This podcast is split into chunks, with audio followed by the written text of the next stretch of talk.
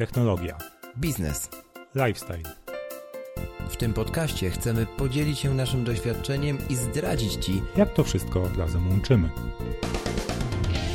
bo czemu nie? Zapraszają Krzysztof Kołacz Oraz Rafał Sobolewski.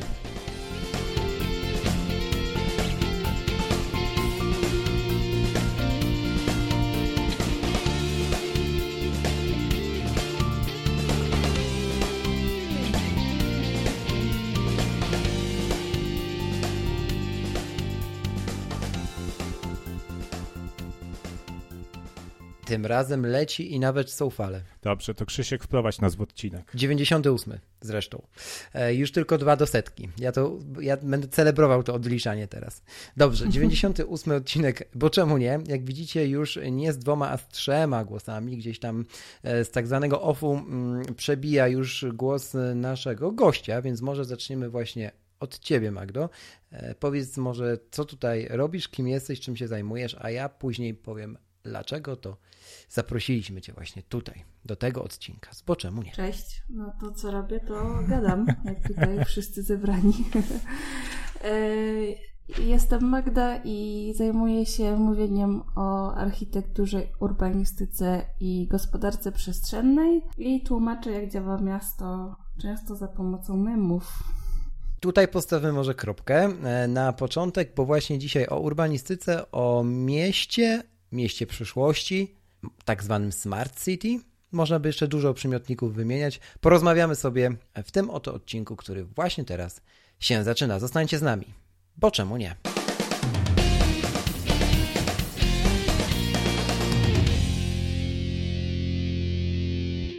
Dobrze, Magda. Powiedziałeś, że zajmujesz się urbanistyką em, i tłumaczysz może, tak ja to przynajmniej zrozumiałem, tłumaczysz język, prostym językiem trudne zagadnienia, no bo memy to jest chyba ten najprostszy sposób też często mówienia. No i też najśmieszniejszy, więc ro- rozumiem, że robimy to na miękko, tak?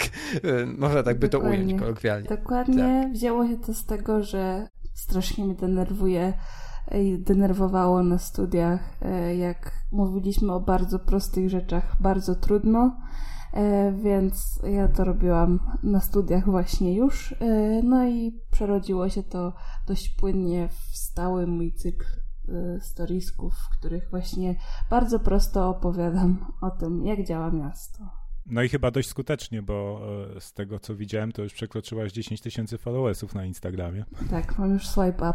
Swipe up będziesz mogła za... Swipe up i, ty, Widzisz, Magda będzie mogła zalinkować do naszego odcinka na Instagramie. To prawda. w końcu ktoś Dobrze. będzie mógł. Dobrze. E, I rozumiem, że to już jest ten moment, kiedy, kiedy już szekle z nieba lecą, więc no chylimy czoła jakby, ale jak już mówimy o szeklach, to na jakim sprzęcie pracujesz? Bo tu mamy Czekaj, czekaj, jakby Krzysiek. bliskie, bliskie jest... Na... Bo jeszcze a propos szekli, to musimy powiedzieć, że rzeczywiście ten odcinek nagrywamy dzięki Muzeum Inżynierii Miejskiej, Oczywiście. które jest naszym sponsorem i we współpracy z którym właśnie poruszamy te tematy inżynierii miejskiej, czy też architektury i urbanistyki, dlatego też zdecydowaliśmy się zaprosić tutaj taką ekspertkę, również z. Krakowa, prawda? Tak, z Krakowa. No bo w Krakowie tutaj szekle torami się toczą, to, że tak powiem, albo szynami. Dobrze, to wracając. Na jakim sprzęcie pracujesz? Bo wiem, że to jest nasze wspólne pole semantyczne. Powiedz Magda, pochwal się. Tak, pracuję na MacBooku Pro mm, razem z środowiskiem Apple'owym w postaci iPhone'a yy, i na tym się tak naprawdę najlepiej pracuje, bo wszystko razem super działa. Więc tak. Co do programów, to często e, używam jakby samego Instagrama jako narzędzia, ale również e, środowiska Adobe. E, No i storieski już na obecny moment powstają w InDesignie. To już nie jest tak jak zaczynało się na początku, że był to zwykły Instagram. No tak, bo też oprócz, oprócz tych memów to masz dość spory talent do designu. Te grafiki, które tworzysz e, są całkiem, całkiem przyjemne dla oka, muszę powiedzieć. To jest moje główne źródło szekli. To jest piękny odcinek. Piękny odcinek, bardzo mi się podoba. E, Dobrze, e, jakby, skoro już jesteśmy nie przy szeklach tym razem, tylko przy designie, rozumiem, że cała szata graficzna twojego bloga, może w ogóle powiedzmy, jak ten blog się zwie, bo tego jeszcze nie powiedzieliśmy. Paing, blog, Instagram, Facebook. Tak, można mnie tak znaleźć pod, pod nickiem Paing. Pisze się to jak ciastko, pie i ing jak końcówka ciągła. Trudna nazwa, ale dacie radę. Jak nazwisko się wpisze, pisze to też. Ja, ja właśnie dopiero e, chyba dwa dni temu skumałem, że to jest właśnie forma czasownikowa po angielsku od ciastka. Jest bardzo, bardzo dużo różnych wersji na ten temat, włącznie z Peking albo Beijing, jak na przykład tak po, po chińsku. Tak, można to różnie interpretować. Tak, no. mi, się, mi się kojarzyło z, z, pe, z no. pewnym bankiem ze Śląska. O, no to tego jeszcze nie słyszałam. O, tak. zakładka o nas, zapraszamy tam na boczemunie.pl. Dobrze, wracając, jak ktoś tego słucha z tego banku, e, wracając, mm, w ogóle pojawia mi się ten pieging, bo e, kolorystyka jest również taka w kolorze piegów i teraz mi to będzie w głowie siedzieć, po co to powiedziałeś. Tak, tak czy inaczej Rafał się musiał zmurzyć, rozwinął trochę szereg komórki, e, o to, chodzi mi o tę formę czasownikową, więc spoko. E, zmieniasz, zmieniasz świat, można powiedzieć, chociaż w małym jego wycinku. Sprawczość. E, dobrze, to przejdźmy może do meritum, bo to nie chcemy o Apple'u o dziwo dzisiaj rozmawiać, tak całkiem. Dzisiaj chciałem, chcielibyśmy też poruszyć tak szeroko może, bo można, mamy nadzieję też, że przyjdziesz jeszcze kilka razy do nas y, porozmawiać tak bardziej szczegółowo na konkretne tematy. Natomiast dzisiaj mm, mm, ta urbanistyka, którą ty sobie wzięłaś jako taki temat, e, temat swojego hobby, temat swojej działalności internetowej, jest nam bliska o tyle, że Rafał i ja interesujemy się też, jak wiesz, pewnie gadżetami, tak? I, i ten taki frazes, można, powiedzieć, już powtarzany w wielu mediach w ostatnich latach, czyli Smart City, mm, no jest nam gdzieś bliski i chcielibyśmy się też czegoś więcej dowiedzieć o tym, e, jak myślę nasi słuchacze również, więc powiedz może, czym dla Ciebie jest e, właśnie Smart City? Czy to jest tylko i wyłącznie pieśń przyszłości, jakieś marzenie, apki mobilne? E, czy to już się mm, dzieje? No, w Polsce trochę tak jeszcze mało, ale powiedzmy, że gdzieś tam zaczyna mm, działać. Mm, no i to jest Smart City, mm, to jest takie fajne hasło Smart City, Better, better Life e, i to mhm. chyba najlepiej definiuje całe to, to wszystko, co się dzieje wokół Smart City. Mm, ponieważ tak naprawdę to jest miasto, które jest użyteczne, to jest miasto jako usługa, czyli to City as Service. Mm, I to właśnie chodzi o to, żeby mm, żyło nam się dobrze w mieście. I o ile na początku można było myśleć tak, że faktycznie jest to coś, co się wiąże z, z gadżetami, z jakimiś takimi wizjami z filmów sci-fi, że tam prostu mhm. wszystko jest jakoś elektroniczne, a tak naprawdę to jest bardzo, bardzo ludzkie e, podejście do mm, miasta, czyli po prostu e, wygoda, wygodne korzystanie z miasta. Mhm.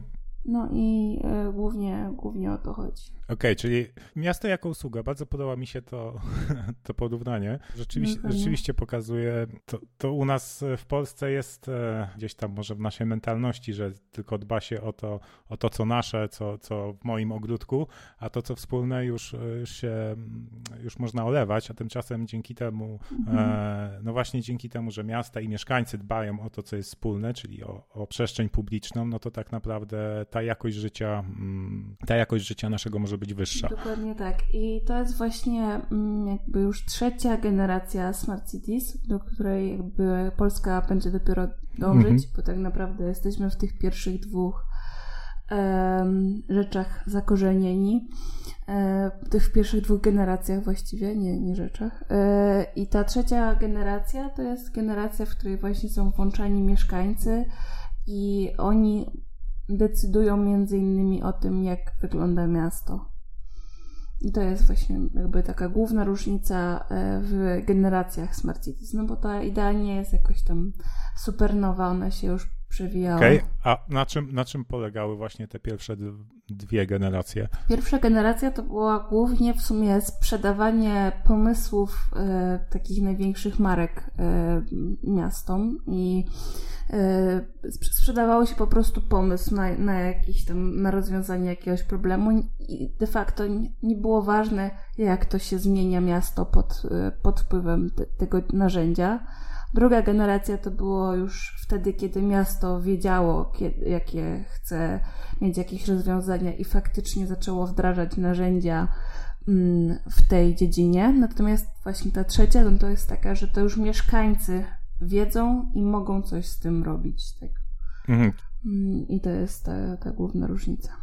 Czyli poziom świadomości mieszkańców, można powiedzieć, że definiuje, kiedy wkraczamy w tą trzecią, hmm, trzecią generację. Yy, tak, tak, no po prostu poziom jakby zaangażowania mieszkańców. No i to się bardzo właśnie wiąże z tym, co powiedziałeś, mhm. e, że u nas to właśnie moje przede wszystkim, mój, domek, mój, mój dom, moje podwórko i na tym się kończy. Jest problem z jakąś tam. Dokładnie tak. tak. tak. Ja, sobie oczywiście przed tym odcinkiem e, obejrzałem jedne z twoich, z mnóstwa twoich stolisków, tak, tam masz zapisane właśnie o Smart Cities. E, tak, i tam bardzo fajnie pokazałaś właśnie, że no, miasto pełni różne funkcje, tak, e, mamy tam mhm. budownictwo, szkolnictwo, transport e, no nie, nie, pamiętam już wszystkich. Wszystkie, które potrzebujemy. Tak, wszystkie, które potrzebujemy, ale to, to ten przepływ danych pomiędzy jakby realizacją tych funkcji i wzajemne ich uzupełnianie się tworzy, tworzy tą usługę jako całość. To tak jak, tak, tak jak, nie wiem, na przykład zestaw funkcji w aplikacji tworzy też jakieś rozwiązania problemów, nie? I, i jako całość jest funkcjo, funkcjonalne. No i to też jest jakby taki case, który podnoszą e, firmy. Ja zresztą często używam takiego porównania właśnie, że miasto powinno być zarządzane jako, jako ta usługa właśnie, jak podchodzą mhm. do tego duże firmy, czyli muszą zaspokoić klienta i jego potrzeby. No i jeżeli podejdziemy do tego w taki sposób, no to właśnie zobaczymy sobie bardzo dużą korelację, jak się zmieniało to myślenie, tak? Czyli przechodzenie z tego myślenia kontenerowego, gdzieś tam e, łączenie infor- przepływu informacji i skupianie się, skupianie się na tym, e, żeby tak naprawdę minimalizować e, straty mm, zasobów i przyspieszać mm, przepływ się mhm. informacji. Ja jeszcze tylko do tej usługi, bo mnie się ta usługa, tak nie wiem czemu, znaczy no może wiem, skojarzyła z tym, że idę do sklepu o, i na półeczce stoi tak tak stoją takie prostopadłościane i tam jest napisane Kraków, Wrocław, Warszawa, Gdańsk. I czy to jest trochę tak, że ja wybierając to pudełko, wybieram tak naprawdę przestrzeń życia dla siebie? W ten sposób myślisz o, o Smart City jako o produkcie, czy, czy może ten kierunek jest błędny? Mm, trudno mi sobie to wyobrazić bo to raczej... No wiesz, bierzesz, no. Bierzesz, bierzesz infrastrukturę w danym mieście, porównujesz do infrastruktury w innej mieście, mm -hmm. tak? Dostęp do na przykład ułatwienia dla rowerzystów, do ułatwień dla mm -hmm. rowerzystów, nie? Mm, to znaczy jest oczywiście jakby ranking i różne są tam sposoby mierzenia Aha. tego Smart Cities, mm, natomiast to bardziej chodzi o to, żeby te wszystkie znane nam rozwiązania adaptować e, do tego, co w danym miejscu jest bo okej, okay, mamy jakieś tam najważniejsze wytyczne i w tych wytycznych e, mamy główne kierunki naszego gdzieś tam e, rozwoju, postulaty, mhm. ale do tego mamy bardzo takie lokalne czynniki, czyli jakaś tam e, strategia miasta, e, uwarunkowania lokalne. No i dopiero na bazie tego tworzy się smart cities. No i trochę ciężko porównywać e, ścieżkę do ścieżki, bo na przykład e, w miastach, które są w górach, no to może to nie być jakoś porównywalne do tego, co jest e, na Pomorzu, tak? Gdzie mamy inny na przykład teren i nie ma takiego zapotrzebowania, więc no, mhm. jest to pewna różnica. Zawsze to powinno być jakąś tam, powinno mieć jakąś wagę. Tak, ale wspomniałaś, e, a nie, jeszcze chciałem wrócić właśnie do, do tego porównania też do produktów takich, e, takich jak e, na przykład software as a service mhm. i o tej integracji funkcji w mieście, że, mm, że tak naprawdę ta wymiana danych pomiędzy poszczególnymi blokami jest istotna i na podstawie tego miasto podejmuje decyzje i działa, plus na podstawie feedbacku mieszkańców, czyli to jest tak jak tak jak w produktach cyfrowych e, zbiera się dane, dane ilościowe o tym, jak, jak użytkownicy używają e, danej usługi, plus e, dane jakościowe, na przykład przeprowadzając, przeprowadzając wywiady z użytkownikami, nie? Dokładnie tak. Znaczy tak powinno być. Tak. Mhm. tak, plus jeszcze fajnie by było, jakby jak najwięcej ludzi, którzy decydują o miastach, e, czy to właśnie burmistrz, prezydent czy urzędnicy, też jak najwięcej korzystali z tych usług, które za które są odpowiedzialni, nie? czyli na przykład z transportu publicznego. Dokładnie, to powinno być tak naprawdę jedno duże narzędzie, które gdzieś jest podzielone na mniejsze narzędzia, które działają w danych sektorach, ale pozwalają na przepływ informacji, no i potem przede wszystkim na końcu badają mhm. tych swoich użytkowników, zbierają te informacje i sprawdzają, jak to można polepszyć. Mhm. Dobrze. Wspomniałeś też o, o rankingach miast Smart City i w jaki, jakim stopniu, wydaje mi się, no pewnie w dużym, one są skorelowane z rankingami e, jakości życia bo jak przeglądałem sobie na, na tym, na twoich stolicach ten ranking, to na przykład w pierwszej dziesiątce nie było Wiednia, co mnie bardzo zaskoczyło, bo Wiedeń zawsze był w, w czołowych miejscach w takich rankingach jakości życia. E, tak, e, ja tam no, posługiwałam się no, określonym rankingiem, ale mm, jak robiłam research do tego odcinka, no to ten Wiedeń czasami chyba w dwóch rankingach też się gdzieś tam przejawił. Tak, tak, właśnie, właśnie widzę w tym, co podlinkowałaś, tak. teraz jest na dziesiątym miejscu. Nie? Tak, więc y, no właśnie to, to to, o czym mówiliśmy wcześniej, tak? czyli w zależności od tego, jakie sobie tam dobierzemy te, te czynniki, to tam może nam wyjść y, różnie, ale generalnie tak, pokrywa się to właśnie z jakością życia, no i to jest y, tak naprawdę to pokazanie tej generacji 3.0, czyli tego, że mieszkańcy są brani pod uwagę, tak? Czyli właśnie ta ich jakość życia e, decyduje o tym wszystkim, jak, jak, to, jak to się plasuje w tych rankingach. Mhm.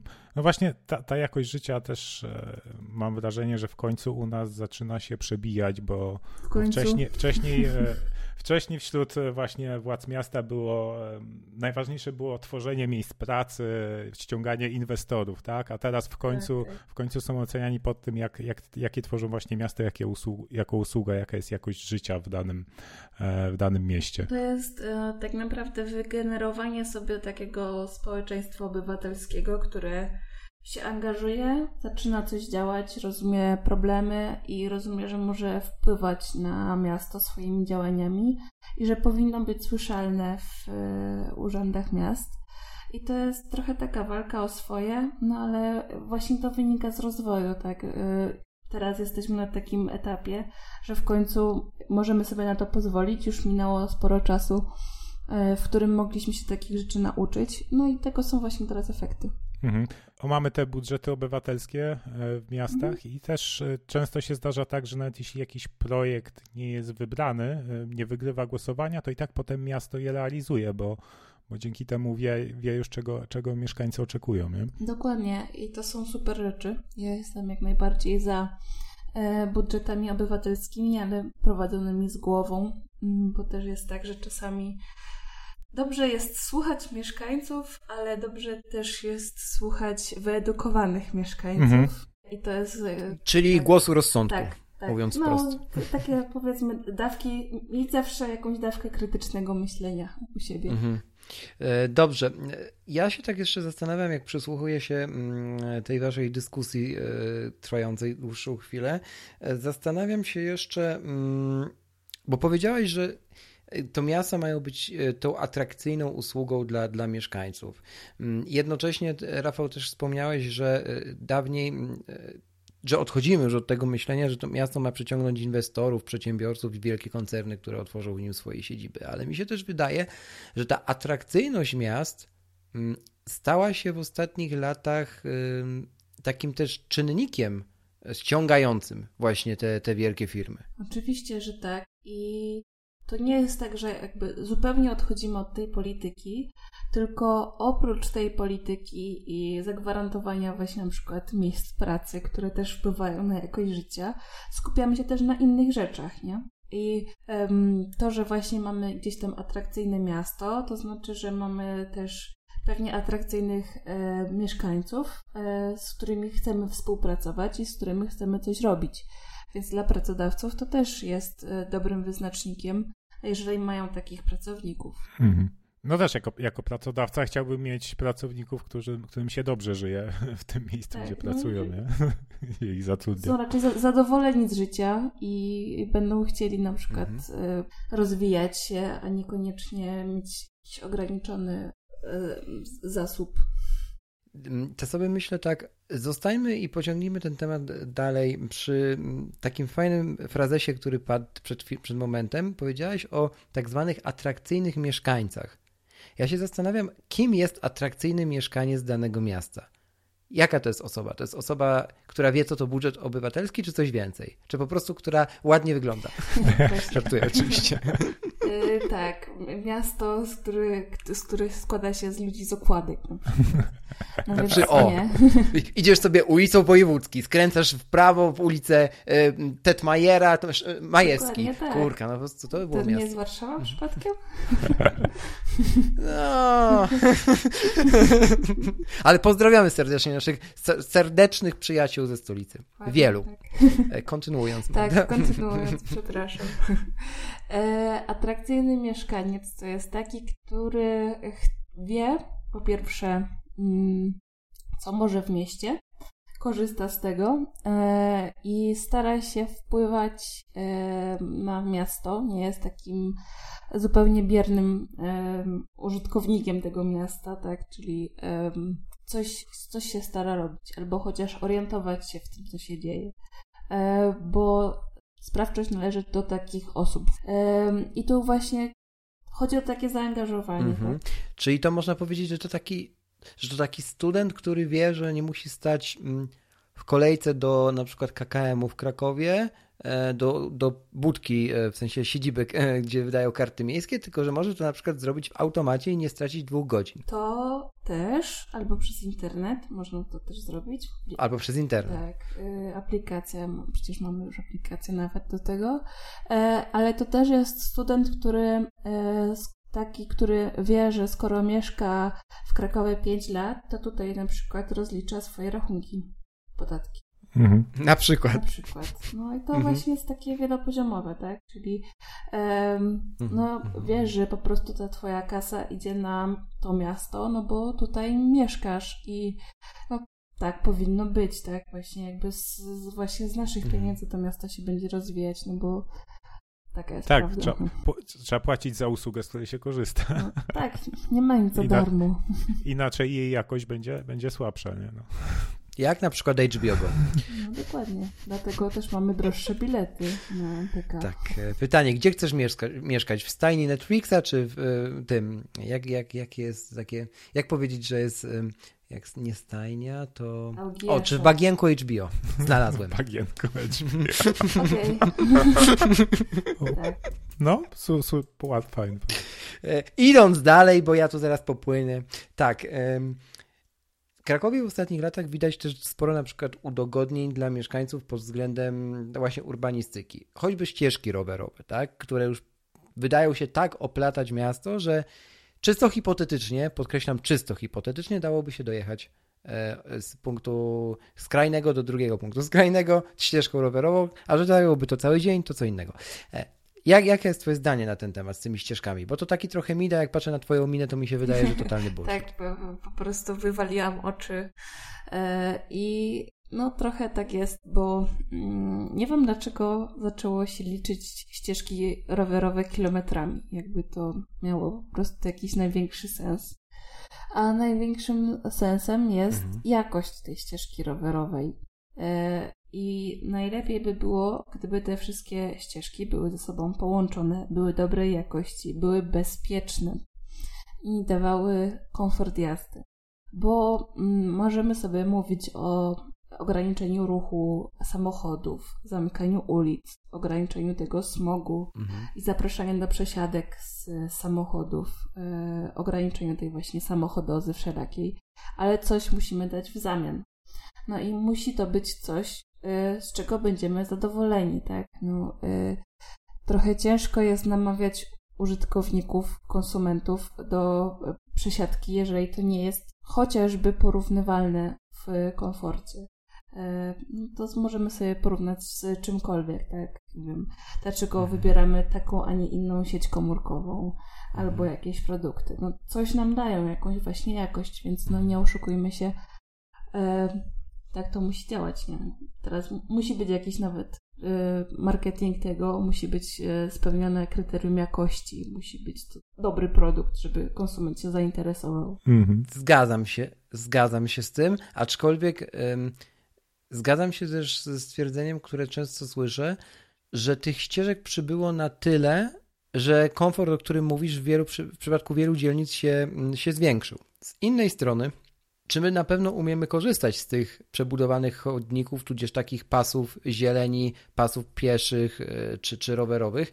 No bo na przykład ja, jako osoba, która biega, Mm, e, już pomijam, że na chodniku biegnąc, nawet nie po ścieżce rowerowej, to zaraz powiesz, czy to wolno, czy nie, e, doświadczam wręcz horrorystycznych scen, kiedy to na przykład ktoś próbuje dokonać zamachu na moim życiu, skręcając ścieżki na chodnik nagle, albo na przykład jakaś przemiła kobieta z wózkiem, z noworodkiem zapewne w tym wózku, wybiera nagle coś e, w stylu a to taka nierówna ta kostka brukowa, pojeźdźmy ścieżką rowerową i prawie wpada pod koła roweru, który pędzi 30 na godzinę, a w przypadku rowerzysty to nie jest mało. W sumie to się jakby nie ma co dziwić, że tak robią, no bo jednak ten noworodek jak śpi yy, i po tej nierównej mhm. kostce yy, brukowej sobie mama z dzieckiem pojedzie, no to on się po prostu obudzi.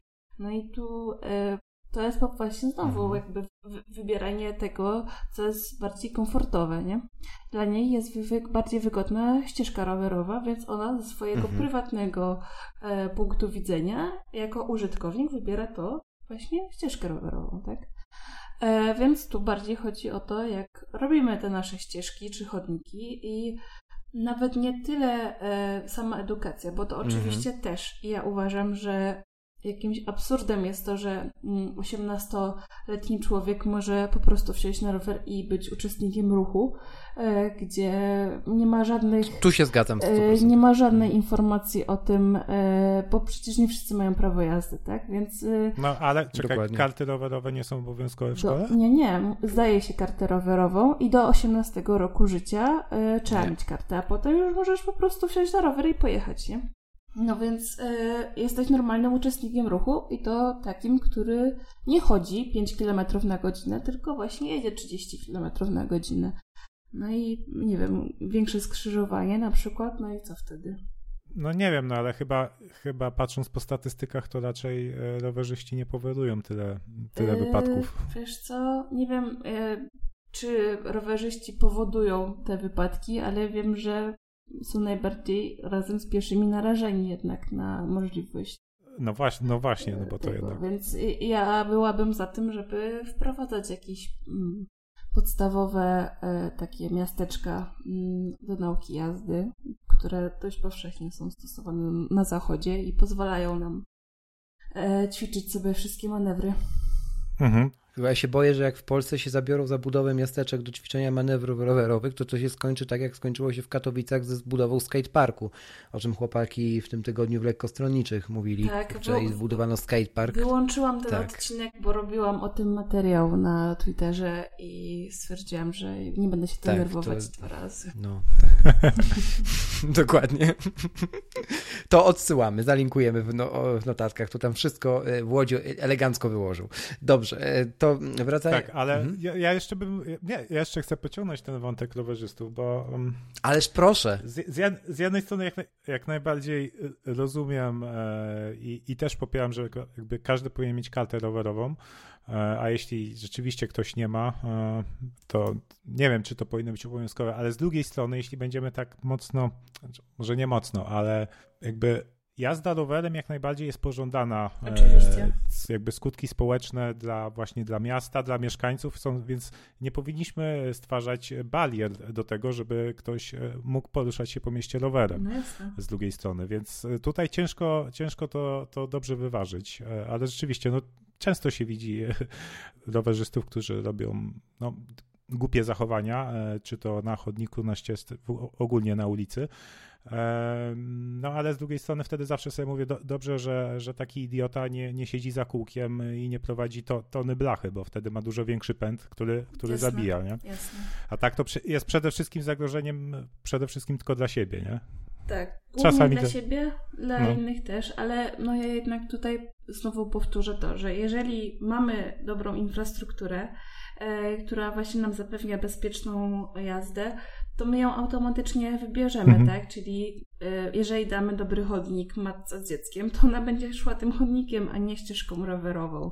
Jeżeli nam e, damy, e, jeżeli zapewnimy dobre ścieżki rowerowe i fajne zjazdy z nich, odseparowane ścieżki, no to oni nie będą wjeżdżać ani z dziwnych miejsc, jak to mówią kierowcy e, na ulicę, ani nie będą jeździć po chodnikach, tak? Bo będą mieć swój pas, tylko no trzeba je zaprojektować i zrobić porządnie.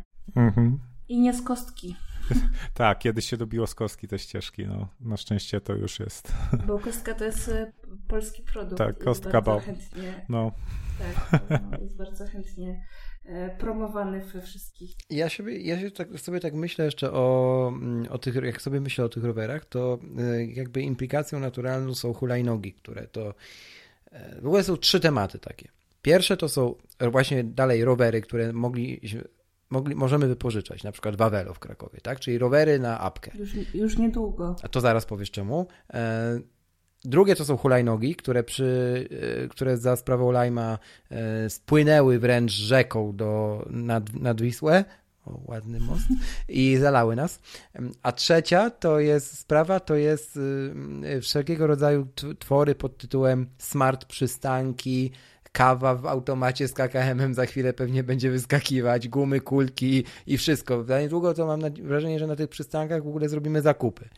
E, To może po kolei. Dlaczego, nie, dlaczego te rowery już niedługo? Bo to tak, coś nowego. To się wiąże bardzo z tym drugim punktem, e, bo się okazało, że właśnie hulajnogi wyparły nam e, nasze miejskie rowery Wawelo i trochę się o tym mało mówi, e, a jednak no, ma się zakończyć ta epoka rowerów Wawelo, ponieważ właśnie hulajnogi się bardziej opłacają, i, znaczy bardziej się opłacają, są bardziej atrakcyjne, tak? Chętniej się ludzie na nie przesiedli niż na rowery. Mm, No ale pewnie się drożej płaci, ale na przykład nie trzeba nic robić. Można w ogóle jechać w super w dwójkę, tak, tak super. Widzę te wszystkie obrazki, jak tam mknie ta para 40 km na godzinę. E, To jest super niebezpieczne. tak, e, jeszcze, jeszcze kontrapasem rowerowym pod prąd, nie? Tak, tak, tak. Fantastycznie. Też mnie to po prostu nóż się w kieszeni otwiera, no. A przypomnijmy, że jest dozwolone jeżdżenie tylko jedną osobą. Więc no. Tak, tak, tak jest w regulaminie. No i aha, wspomniałeś właśnie, bo to jest, to jest droższe i to, te hulajnogi to są tylko prywatne firmy, tak? A te Tak. wszystkie Mhm. systemy Wawelo czy, czy u nas we Wrocławiu Nextbike, no to, to jest jednak z przetargu miasta i jakby dla mieszkańców jest dużo tańsze używanie. No, no i teraz pytanie, co, co, co możemy zrobić? Mm, Ja myślę, że Jak żyć? Ta, ta, ta, ta decyzja o wycofaniu Wawelo jest trochę przedwczesna, bo patrząc po miastach zachodnich, na przykład po Berlinie, e, to tam wprowadzono ograniczenie do 15 km na godzinę e, na hulajnogach. Czyli to jest no tak wolniej niż rower, trochę szybciej niż spacer. Jak się tak szybko pójdzie, to tak, taki, takim bardzo sprawnym marszem to powiedzmy, że coś koło tego, nie? E, I w tym momencie na tych hulajnogach jeżdżą już tylko turyści. Nie ma ich w ogóle e, w, w użytku przez takich prywatnych mieszkańców Berlina. I e, no, do łask właśnie wracają rowery i w takiej dość masowej mm, skali. Mhm. W związku z tym, no pytanie, co się stanie, jeżeli wprowadzimy ograniczenie prędkości, co wydaje mi się, że będzie prędzej czy później i zostanie to wymuszone, czy jeżeli jakby znormujemy te mm, szybkości, te prędkości hulajnóg, to czy nie pojawi się znowu zapotrzebowanie Mhm. na rowery? Tak? No ja, ja mam taką nadzieję, bo na przykład e, no mi osobiście rower miejski dużo, dużo więcej pomaga we Wrocławiu niż, e, niż te hulajnogi, bo hulajnogi są dostępne tylko w jakimś tam obrębie centrum i śródmieścia, nie? A rower miejski, są, rower miejski jest w całym mieście. Dokładnie. I plus na hulajnodze no, pojedziesz głównie ścieżką albo ulicą. Tak. No. No, hulajnogą jechać po kostce, no to nie jest No. przyjemne, nie? Chyba, że Próbowałem. chcesz mieć po prostu wytrzepane wszystko. Tak, tak. E, A z tymi hulajnogami to nie jest trochę tak, że e, ludzie już- ich mają dość, my ich już mamy trochę dość, bo tak mi się przypomina taki odcinek w South Parku, gdzie z, z- jeden z bohaterów zebrał te wszystkie lajmy, pojechał nad wielkie urwisko, e, taką wywrotką, no i zrobił co trzeba do tego urwiska z, tymi, z tą stertą No. hulajnóg. Mhm. Teraz można na tym zarabiać w ogóle, tak? Są takie zawody przecież, to zbieracz hulajnóg. Tak, no i to jest, to jest w ogóle dla mnie spoko rozwiązanie, że właśnie jest coś takiego jak zbieracz hulajnóg, no bo e, rynek sam się czyści tak naprawdę. No E, tak, Uzupełnia. wszyscy zadowoleni. Dokładnie. On, on zarabia, a, a nie leżą te hulajnogi. Natomiast no, widać również, że w różnych miejscach te hulajnogi lądują, czy to kosze, Mhm. czy to właśnie jakieś krzaki, albo nawet rzeki. No, więc widać to dość duże niezadowolenie z, z tego, jak, jak się nimi posługują ludzie. No, a to, to jest ciekawe właśnie, że, że to takie oburzenie trochę wzbudziło, że te hulajnogi są wszędzie porozrzucane po chodnikach, blokują przejście, a do samochodów na chodnikach jesteśmy przyzwyczajeni. nie? Tak, O tak. tak, tak, to mi się bardzo podoba. Mimo, że dużo bardziej utrudniają. Tak, na chodnikach albo nawet na przejściach dla pieszych. To jest po prostu Tak, fenomen. tak, no. Yy, no ale to jakby na, o samochodach porozmawiamy może w innym odcinku, bo jak ja zacznę, to Dobrze, ale czekaj, ja, nie, bo właśnie, właśnie wymyśliłem żart i O. ogl- o- oglądasz może, O, dobra, czekamy. Dawaj, dawaj. ogl- oglądasz może Magda For All Mankind, ten nowy serial od, e, od Apple'a w Apple TV+. Nie, jeszcze- czy, jeszcze czy nie. jeszcze nie miałeś jeszcze okazji? nie no to ja, ja czekam, jak będą jakieś, jakieś tam no, fabuła będzie się działa już w latach 2000 i, i na Księżycu pojawią się pala, Polacy, którzy przyjadą tam e, dziesięcioletnim Passatem sprowadzonym. W Dieslu. Dobra, to ja mam most. Koniecznie. tak, w Disney, koniecznie. W Dieslu to ja mam most a propos Niemiec. Otóż w zachodnich Niemczech, w mieście Kerpen, ale mi się udało, dzieci zaprojektowały skrzyżowanie e, i zebrę w postaci, e, w pobliżu szkoły. I teraz już mówię o co chodzi. Otóż e, to jest jakaś taka inicjatywa oddolna mm, e, uczniów tej szkoły i nauczycieli też, e, że jakby tam dochodziło do wypadków. No więc mm, skrzyknięto, mówiąc zupełnie wprost, dzieciaków, tak z podstawówki i powiedziano, że to w takim razie wytłumaczono o co chodzi, tak, że tutaj bezpieczeństwo, tutaj przejście pieszych powinno być. No i zaangażowano te dzieci, żeby namalowały różne mm, też obrazki na, na jezdni, u- uświadamiające kierowcę, że zbliża się właśnie do, do okolicy szkoły, e, gdzie, gdzie są dzieciaki i, i, i na przykład takie radosne baloniki tam są, które przed, przed zebrami się pojawiły.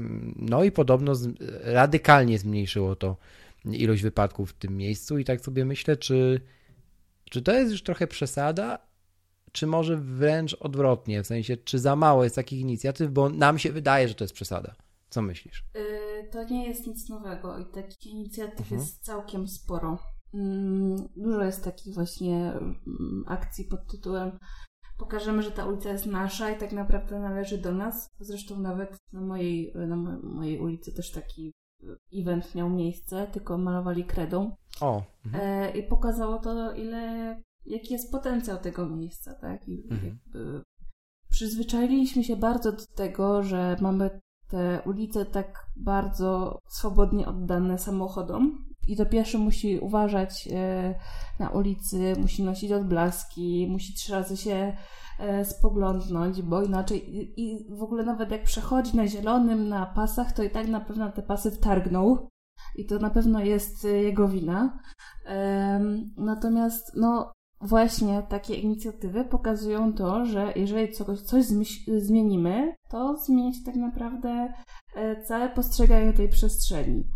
E, I to jest e, taka, taki mały dowód na to, że niewiele potrzeba, żeby były duże skutki widoczne Mhm. i polepszenie i polepszyło się bezpieczeństwo mieszkańców.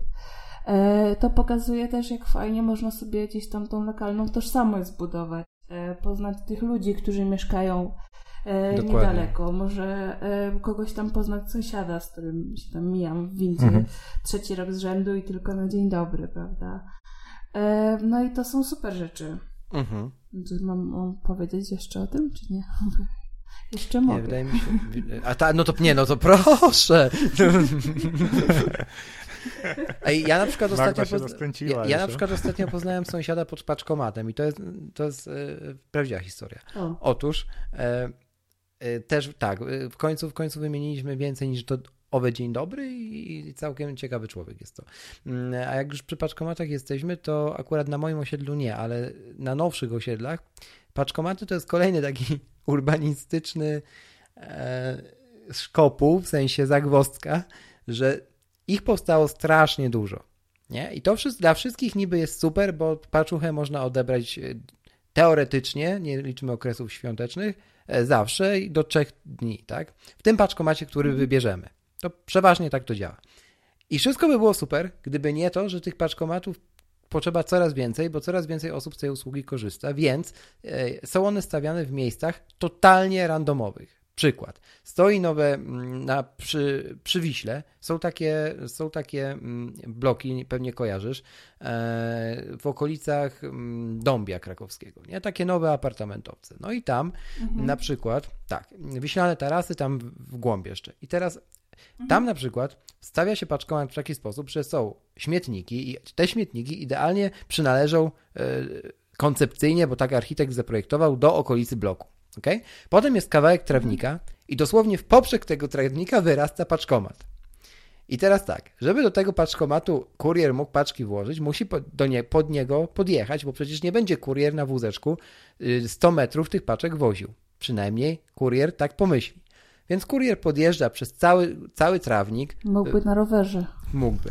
Wjeżdża przez cały trawnik, niszczy ten trawnik i tak się dzieje od 6 miesięcy i nie da się tego zlikwidować. W sensie impost odpowiada, że nie ma zakazu, a mieszkańcy mówią, a i, i nie ma też trawnika, nie? A w zimie jest totalny Armagedon, bo jest tam mhm. błoto i wszystko, nie? No i to jest y, taki case właśnie, co robimy z tą naszą przestrzenią, nie? Mhm. E, czy my ją traktujemy jako już nie jest moja, więc jest niczyja, więc mogę postawić paczkomat gdzie chcę, jak chcę, bo się tak postawiło. Czy chcemy, żeby ta przestrzeń była zaprojektowana i żeby to było miejsce, które będzie do, dobrze użytkowane, no bo do tego to się sprowadza. No po prostu ktoś musi pomyśleć, co robi w pewnym momencie, żeby to dobrze działało. Zanim zrobi. No i to jest case też tych wszystkich gdzieś tam wydeptanych ścieżek, albo na przykład ściętych mhm. rogów na chodnikach. Nie wiem, czy zauważyliście, że tak, tak. tak 90% e, chodników e, jest ściętych na rogach, tylko dlatego, że są pod kątem 90 stopni zrobione. A czy ktoś kiedyś widział ulicę, która jest pod 90 stopni zrobiona? Jest nawet wyjazd z garażu pod złukiem. Mm. Najbardziej mnie zawsze śmieszy te ścięte chodniki, że buduje, że na tych wydeptanych ścięciach, mogę tak powiedzieć, przeciw, o, na, na przeciwprostokątnych robi się chodniki dodatkowe. E, no robi się, no tak, bo to no. jest... Czyli przyjeżdża tak. firma, ktoś tej firmie płaci, żeby położyć tam kostkę. Tak. E, no ale wiesz, to też jest e, kwestia tego, że nikt tego wcześniej nie, nie pomyślał nad tym, nie? No bo no tak. E, do tego paczkomatu, o którym mówiłeś, też pewnie ktoś za chwilę położy kostkę, zamiast go przesunąć. Pewnie. Bo do tego to się sprowadza, że widać, że tutaj ludzie chodzą, no to tutaj zrobimy chodnik. A gdyby ktoś wcześniej pomyślał, że na przykład, nie wiem, tu jest klatka, tu jest sklep albo przystanek, no to, to pewnie tędy ludzie będą chodzić, bo sobie będą skracać drogę, no to by zrobił mhm. chodnik tam od razu, a inne tereny by były zielone. No. Ale to wymaga myślenia i jakiejś tam wizji, więc no, nie oczekujmy zbyt wiele. No tak, tutaj też w sumie poruszyłaś ciekawy wątek, e, a jak już się rozgadaliśmy, to możemy polecieć. e, właśnie o tym planowaniu, co gdzie ma się znaleźć takiej skali właśnie e, makro, nie wiem, jak, jak na usiedlu, gdzie postawić paczkomat, ale też w skali całego miasta, tak? Czyli tutaj wchodzą na tapet tak zwane osiedla kompletne. Czyli żeby projektować tak miast, takie smart city, to -hmm. powinno być też w mojej opinii takie, które które się projektuje, gdzie w miejscu zamieszkania mieszkaniec ma jak największy dostęp do tych usług, które, które miasto albo samo oferuje, albo ma obowiązek zapewniać, żeby, żeby one były realizowane. Nie? No i to jest właśnie miasto jako usługa, tak? Czyli no. dokładnie e, masz, to jest tak ładnie nazwane jak coś takiego jak jednostka sąsiedzka, i w przeciągu 20 minut od swojego miejsca zamieszkania masz wszystkie podstawowe usługi, z których musisz skorzystać. I przede wszystkim jest tam praca, szkoła, sklep, ośrodek e, zdrowia, jakieś instytucje kultury, i większe wiadomo, że są tam w centrum, ale jeżeli coś takiego robimy, no to wtedy tak naprawdę wszystko nam się uzupełnia i żyje nam się o wiele lepiej. Mhm. No i to też y, jest coś, czego u nas y, ciężko jest szukać, takich kompleksowych właśnie y, planowanych osiedli z tymi wszystkimi usługami, no bo wiadomo, że Mamy część finansowania prywatnego, część publicznego, coś ma powstać, coś nie powstanie. Skwerki są tam jakieś trzy rachityczne drzewka, no i tak to się kończy. A dobre przykłady typu e, no, Nowa Huta, która właśnie jest tak zaprojektowana, to pokazuje, że tam jak się mieszkało, to wszystko było miasto w mieście. Znaczy, było projektowane jako osobne miasto, to raz, ale no wszystko było obok siebie i po prostu było komfort, był to komfort życia. No, mhm. no a teraz e, się z, jednak zazwyczaj ludzie kupują pod miastem, żeby było taniej. E, I później stoją w tych gigantycznych korkach co godzinę E, I nawet są badania, że jest e, większy współczynnik popadania w depresję w takich miejscach, no bo jak już się wróci z pracy, no to się nie chce znowu godziny jechać do centrum, żeby się z kimś spotkać. No tak. Więc tak. jest odseparowany od wszystkiego. No. No, tak to niestety wygląda, ale myślę, że to powoli no, jeszcze dużo czasu musi płynąć, ale powoli gdzieś to, gdzieś to się przebija od dołu, ta świadomość. Ja, ja na przykład u siebie na osiedlu E, byłem chyba dwa tygodnie temu na konsultacjach właśnie z miastem e, w no, takim no, programie właśnie osiedla kompletne, gdzie, gdzie było dyskutowane e, właśnie w jakim kierunku ma się rozwijać osiedla, co, co ma, ma być gdzie zaplanowane, jakie, jakie usługi i tak dalej. Oczywiście, no może, może niestety, niestety, nie było zbyt dużo osób, jakieś, nie wiem, z 20 mieszkańców przyszło. To i tak sporo, myślałam, że jakieś To i tak sporo, tak, no ale niektórzy właśnie jakby też nie, nie wiedzieli za bardzo po co, e, po co to jest, co będzie konsultowane Więcej i miejsc rozmawiać o, bie, o, bie, tak, o bieżących problemach właśnie transportowych, gdzie, e, no, ale, ale mówię, no to, to, się, to się powoli dzieje i właśnie myślę, że tutaj naszą misją jest to, żeby, żeby jak najwięcej e, aktywizować od oddolnie mieszkańców. Tak jest, zachęcamy. Tak się zrobiło strasznie pozytywnie. Dobrze, dobrze moi mili. To ja bym jeszcze, ja bym jeszcze takie, spoko, ja bym jeszcze takie e, pytanie zadał, otwierające chyba bardziej mroczną wizję, tak na koniec. Otóż, e, jakie zawody twoim zdaniem wymrą w najbliższych latach? Uwzględniając właśnie wszystkie te zmiany urbanistyczne, czy, czy związane z segmentem usług, tak? Coraz więcej mamy chociażby takie paczkomaty, chociażby e, wspomniana przeze mnie kawa na przystankach, oczywiście przekoloryzowana, ale, ale jednak, nie? Czy masz jakieś w ogóle zdanie na ten temat? Bo gdzieś mi się to łączy z tym, czym się zajmujesz. Mm, nie, nie czuję się jakimś super ekspertem w tej dziedzinie, natomiast... Yy... Tu nikt nie jest ekspertem, to spoko. e, dobra, to nie czuję się... Nie, nie, chyba nie mam aż tak dużych kompetencji żeby y, odpowiedzieć jednoznacznie na to pytanie. No na pewno są jakieś tam przewidywania rynku, tak? Czyli głównie jakieś mhm. y, czy to sklepy, czy to jakieś tam księgowości y, i, tego typu historie, e, ale to nie jest tak, że to jest coś nowego, po pierwsze, bo no, jakby świat pokazuje, że tak było i mhm. to się po prostu zmienia a trochę e, chcemy e, wprowadzać jakieś tam innowacje, więc e, wprowadzając te innowacje będą potrzebni ludzie, którzy się tym zajmą.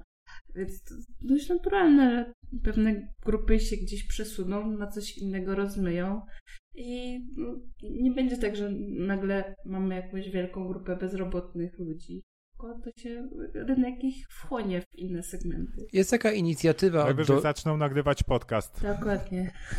Jest taka inicjatywa. o tym, jak to się kiedyś pracowało. Którą się ostatnio właśnie, a propos tego, co powiedziałeś w ostatnim zdaniu, Rafał, spotkałem. E, jak to się kiedyś pracowało? Mm, Piotrek, współzałożyciel takiego projektu Virtual Dream, e, zajmującego się w głównej mierze pomaganiem dzieciakom, e, które są chore, które zmagają się z nowotworami, mm, żeby mogły spełniać swoje marzenia, czyli na przykład, nie wiem, zostać kucharzem, tak? Za pomocą y, technologii y, i rozszerzonej rzeczywistości, między innymi Oculusa i tego typu mm, y, różnych okularów na głowę. Mm, po prostu nagrywa, nagrywa Piotrek filmy i dzięki temu dziecko może przenieść się w ten wirtualny świat mimo swoich ograniczeń fizycznych, ale dziś nie o tym. Piotrek też padł na to, na pomysł, żeby właśnie we współpracy, już nie pamiętam dokładnie z jaką organizacją, ale zalinkujemy do tego, zrobić taki projekt, żeby udokumentować w 3D w te zawody, które wymierają właśnie, na przykład szewców e, albo zegarmistrzy, e, takich, e, którzy od lat już prowadzą ten swój biznes z pradziada, nie? Żeby to później zdigitalizować w przestrzeni muzealnej i trzymać dla przyszłych pokoleń na przykład za, za, dwie, za 20 lat, żeby ubierając te, te mm, ichniejsze wtedy, tak, jakieś tam, bo te formaty prawdopodobnie się nie zmienią, pozostaną takie same, mm, nakładki na, na głowę, czy, czy być może już mniej przerażające jak teraz, mogli, mogli ci ludzie się przenieść też w ten świat. To mi się na przykład bardzo podoba. Mi się też bardzo podoba i ogólnie podoba mi się ten taki trend unowocześniania przekazywania wiedzy mhm. E, bo to jest coś, co super e, tak działa na wyobraźnię i jak widzę na przykład, że w muzeach jest możliwość oglądania na przykład starych budynków w 3D, mm. można sobie nie, obracać jakieś, mm. jakieś rzeczy, albo e, no, cyfryzacja takich tego typu rzeczy, no to to jest dla mnie super, no bo w sumie dlaczego, skoro wszystko się cyfryzuje, no to dlaczego miałoby muzeum się nie cyfryzować? Nie powinniśmy gdzieś mm. zapisywać naszej współczesności w ten sposób, żeby ona nie zniknęła totalnie, tylko po sobie jakiś tam ślad zostawić. E, symbol, znak. Tak, mhm. właśnie. Mhm. No, więc jak dla mnie tak, super. Też, też bardzo mnie się, mnie się to podoba. Jest jeszcze jakiś taki magiczny skrót w notatce do tego odcinka. E, mogłabyś zdradzić, co to za skrót? E, po polsku to jest WC, który się pewnie e, przez większość ludzi znany z zarządzania. Po angielsku to jest VUCA. No i to jest strategia współczesnego świata tak naprawdę.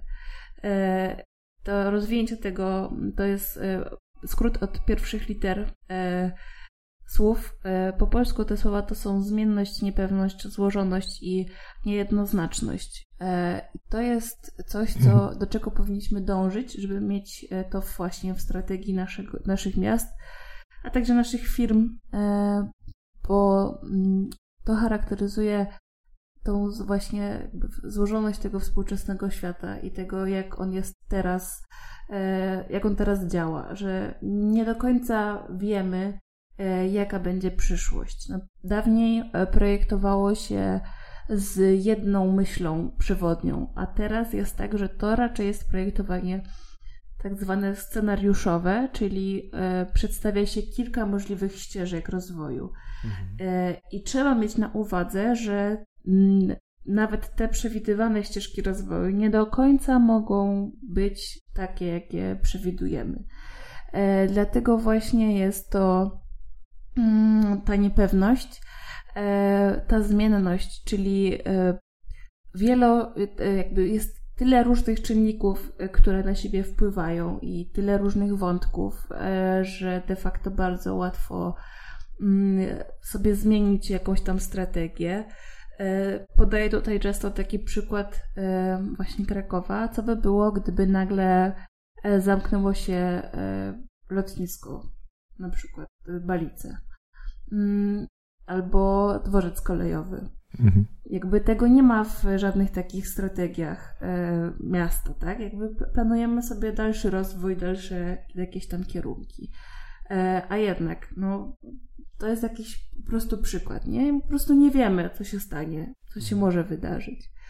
E, złożoność, e, czyli to jest właśnie bardzo dużo różnych problemów, które mogą wyniknąć. Może być coś, czego nie przewidywaliśmy. Może wyniknąć to, że zadziałaliśmy w jakiś sposób 10 lat temu i dopiero teraz widzimy tego skutki. Mhm. E, I to są takie, no właśnie, bardzo złożone sp e, sprawy. E, no i niejednoznaczność, czyli mm, nie można powiedzieć, że coś jest dobre albo złe. Nie ma takiego czegoś jak zero-jedynkowość.